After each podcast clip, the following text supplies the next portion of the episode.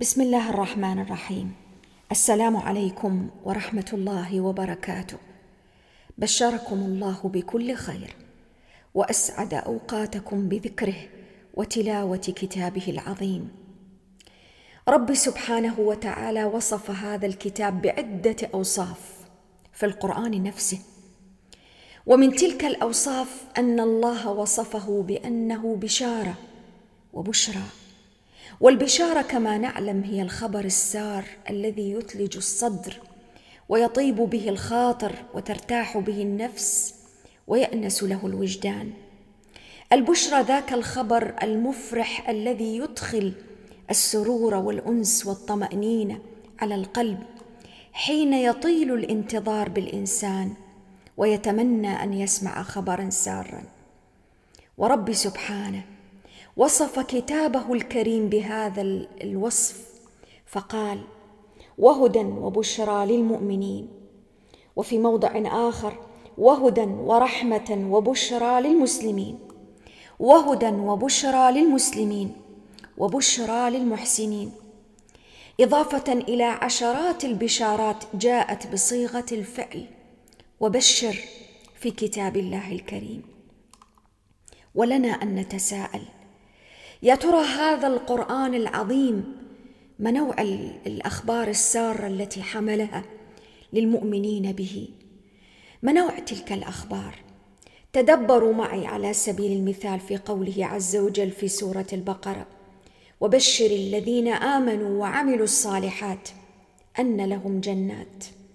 وفي نفس السورة حين يحدثني الله عز وجل عن ابتلاءات عن مصائب عن طبيعة الحياة فيقول ولنبلونكم بشيء من الخوف والجوع ونقص من الأموال والأنفس والثمرات وبشر الصابرين الذين إذا أصابتهم مصيبة قالوا إنا لله وإنا إليه راجعون وفي آية أخرى وبشر المؤمنين وفي ثالثة في سورة الحج وبشر المخبتين وفي نفس السورة وبشر المحسنين وبشر المؤمنين فبشر عباد. كل تلك البشارات كل تلك الأنباء السارة التي تفرج عن القلب الهموم وتمسح عنه آثار الحزن والدموع والألم. كل تلك البشارات لمن؟ لمن يؤمن بهذا الكتاب العظيم. لمن ينظر ويتدبر ويتلو في آياته فيرى فيها غدا أفضل. لا يرى في تلك المصائب ولا الابتلاءات الوجوه الكريهة التي يبغضها في الابتلاءات أو المحن. ولكنه يرى أو يقرأ ما بين السطور يرى بعدا آخر وصفحة أخرى في تلك الابتلاءات والمحن والأشياء التي تمر به في أحداث الحياة فتتألم نفسه بها. يرى فيها شيئا آخر. يرى فيها صبرا حين يكون الصبر مطلبا وواجبا. فيرى في الصبر حلاوة تمحو به تلك المرارة التي يمر بها في أثناء دروب الحياة ومكابدة الهموم والأحزان والصبر على الابتلاءات والمحن. القرآن العظيم وهو يحدثنا عن طبيعة الدنيا وهو يحدثنا عن الابتلاءات التي نمر بها عن طبيعة الامتحانات المواقف التي نتعرض لها. يبشرنا دوما بأن الله مع الصابرين. يبشرنا ويحمل لنا الأنباء السارة أن ما تراه اليوم وأن ما تراه من بدايات الأمور لا يعني ابدا أن ليس فيها خيرا. ما تراه في بداية حياتك ربما من ظروف ما تمر به من صعوبات ما تعترضك من من عقبات. كل هذه الأمور لا تبتئس حين تمر بك. امتلك في نفسك وفي قلبك تفاؤلا تفاؤلا ينبع من الإيمان بالله تفاؤلا ينبع من التدبر في كتابه سبحانه ينبع من صدق التوكل عليه. ينبع من اليقين بأن ما ورد في كتاب الله عز وجل صدق حق يقين تأكد تماما وتيقن بأن الغد يحمل اخبارا سارة وبأن ما قد نام عليه الإنسان ربما من خبر أو من حزن أو من ألم خبر لم يرق له. ربي سبحانه وتعالى قادر على أن يبدل ذلك الحزن بشيء آخر بسرور بفرح بطمأنينة. مرارة الصبر لا تذهب سدى فأجر الصابرين عند ربهم يوفى بلا حساب. آهات الأمراض والمتاعب والمشاق التي تمر بنا لا تضيع هكذا هدرا. فربي سبحانه يكفر بكل آهة عشرات عشرات الخطايا والذنوب والآثام يرفع بها الدرجات ويضاعف بها الحسنات ويمحو بها السيئات ويعطي بها تفضلا وتكرما ومنا واحسانا. وما يمنعه ربي سبحانه عنا لخير لنا في ذلك لحكمة يراها سبحانه فهو العزيز الحكيم. لا ترى فيها فقط مرارة الامتحان أو صعوبة الابتلاء والانتظار.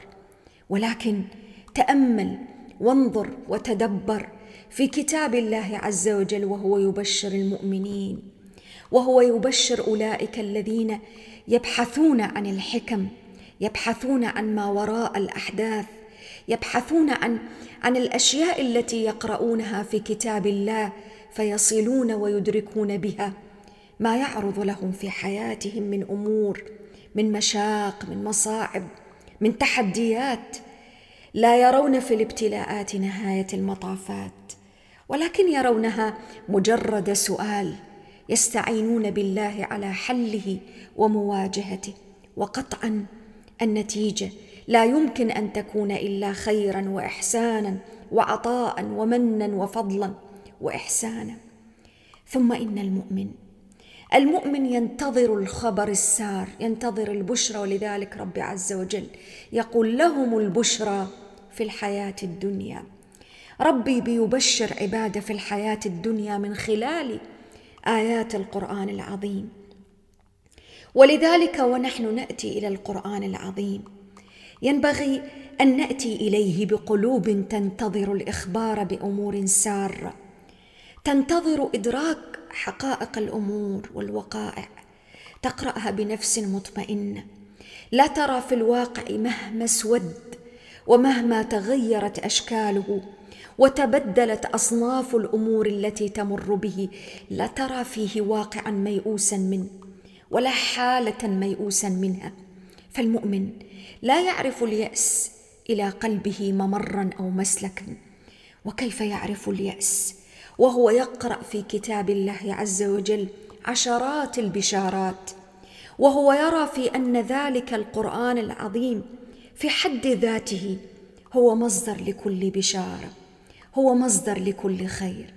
ولذلك ما أجمل وما أسعد وما أعظم أن نأتي إلى القرآن العظيم بقلب ينتظر البشارة بقلب يدرك أن القرآن بكل ما حواه من آيات. مبشرات أنباء ساره أخبار عظيمه تؤكد وتزرع في قلوبنا الأمل والتفاؤل. ولذلك ليس من العجب أن تأتي النفوس إلى كتاب أن تأتي النفوس إلى كتاب الله منقبضة منكمشة تحمل الهموم والآلام والأحزان. ولكنها بمجرد أن تتلو من آيات هذا الكتاب آية أو ربما كم آية إذا بكل ذلك الهم يذهب ويروح وكأنه قد زال تماما. حتى وإن لم يتبين للإنسان أن قد زالت أسباب ومسببات تلك المكدرات والمنغصات في حياته. ولكن مجرد تلاوة القرآن تطيب بها النفوس وتنشرح بها الصدور وتهدأ بها القلوب. وتخفت بها أصوات المخاوف وما يمكن أن يبث اليأس في قلوب الإنسان في قلوب البشر الذين يبتعدون عن ذلك الكتاب العظيم.